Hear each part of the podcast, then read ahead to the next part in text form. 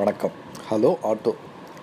இந்த ஊபர் ஓலா இதெல்லாம் டாக்ஸி ஆட்டோலாம் நம்ம வீட்டு வாசலுக்கே வர ஆரம்பித்த பிறகு நம்ம ரொம்ப தான் அலட்டிக்க ஆரம்பிச்சிட்டாங்க. ஒரு ரெண்டு நிமிஷம் லேட் ஆனால் கூட உடனே கேன்சல் பண்ணிட்டு அடுத்த ஆட்டோவுக்கு புக் பண்ணுறது அவன் பாய் தூரம் வந்திருப்பான். என்ன பிளேனா என்ன? ஆகாயத்துலேருந்து வந்து சட்டுன்னு ரோட்டில் இறங்குறது. டிராஃபிக் தாண்டி தானே வரணும். கொஞ்சம் கூட மனச்சாட்சியே இல்லாமல் உடனே கேன்சல் பண்ணிடுவோம் ஆட்டோ டிலே அப்படின்னு காரணத்தை போட்டு பண்ணிடுவோம். இப்போ முந்தியெல்லாம் ரெண்டு மூணு ஆட்டோக்கிட்ட பேரம் பேசி வீட்டை விட்டு கிளம்புமே அரை மணி நேரம் ஆறுதுங்கிறதெல்லாம் மறந்து போயிடுச்சு.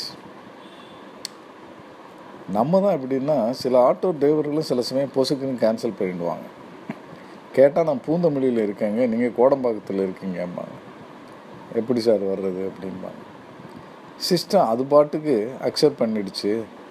நான் என்ன பண்ண முடியும்? அப்படிம்பாங்க நம்ம மேப்பில் பார்த்தா அடுத்த தெருவுலேருந்து சர்ன்னு ஆப்போசிட் டைரெக்ஷனில் போயிட்டுருப்பாங்க வேறு ஏதோ தூரமாக போகிற பார்ட்டி கிடச்சிருச்சு போல இருக்கு. இது தவிர இந்த மேப் இருக்கு இல்லையா? இந்த மேப்பையெல்லாம் நம்பாமல் நாமளே ஃபோன் பண்ணி டிரைவர்களுக்கு அட்ரஸை சொல்லுவோம். அதில் பத்து ரூபா ஃபோன் பில் வந்துடும் நம்பர் முப்பத்தி ரெண்டு நாலாவது குறுக்கு தெரு கார்பரேஷன் காலனி புதுச்சர்ச்சுக்கு ஏத்தாப்புலன்னு சொல்லி சொல்லி தூக்க கலக்கத்தில் உசுப்புனா கூட நம்பர் முப்பத்தி ரெண்டுன்னு சொல்லிக்கிட்டே தான் எந்திரிக்கிறோம். இவ்வளவு தெளிவாக நம்ம சொல்லியும் ஆட்டோ வந்தாச்சுன்னு மெசேஜ் வந்துட்டு வெயிலில் ஓடி போய் பார்த்தா ஒரு ஈ காக்கா கூட வந்திருக்காது ஃபோன் பண்ணால் சர்ச்சுக்கு ஏத்தாப்புல தான் இருக்கேன் பார். அடுத்த தெருவில் இன்னொரு சர்ச் இருந்தால் இது ஒரு பிரச்சனை.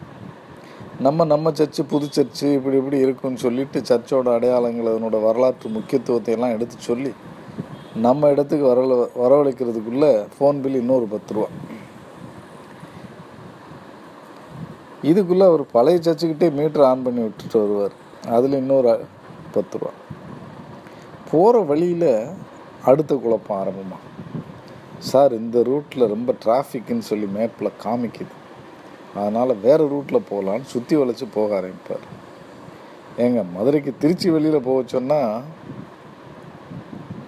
அவர் திருவாரூர் வழியில் தான் போவேன்னு சொன்னார்னா நம்ம என்ன பண்ண முடியும்?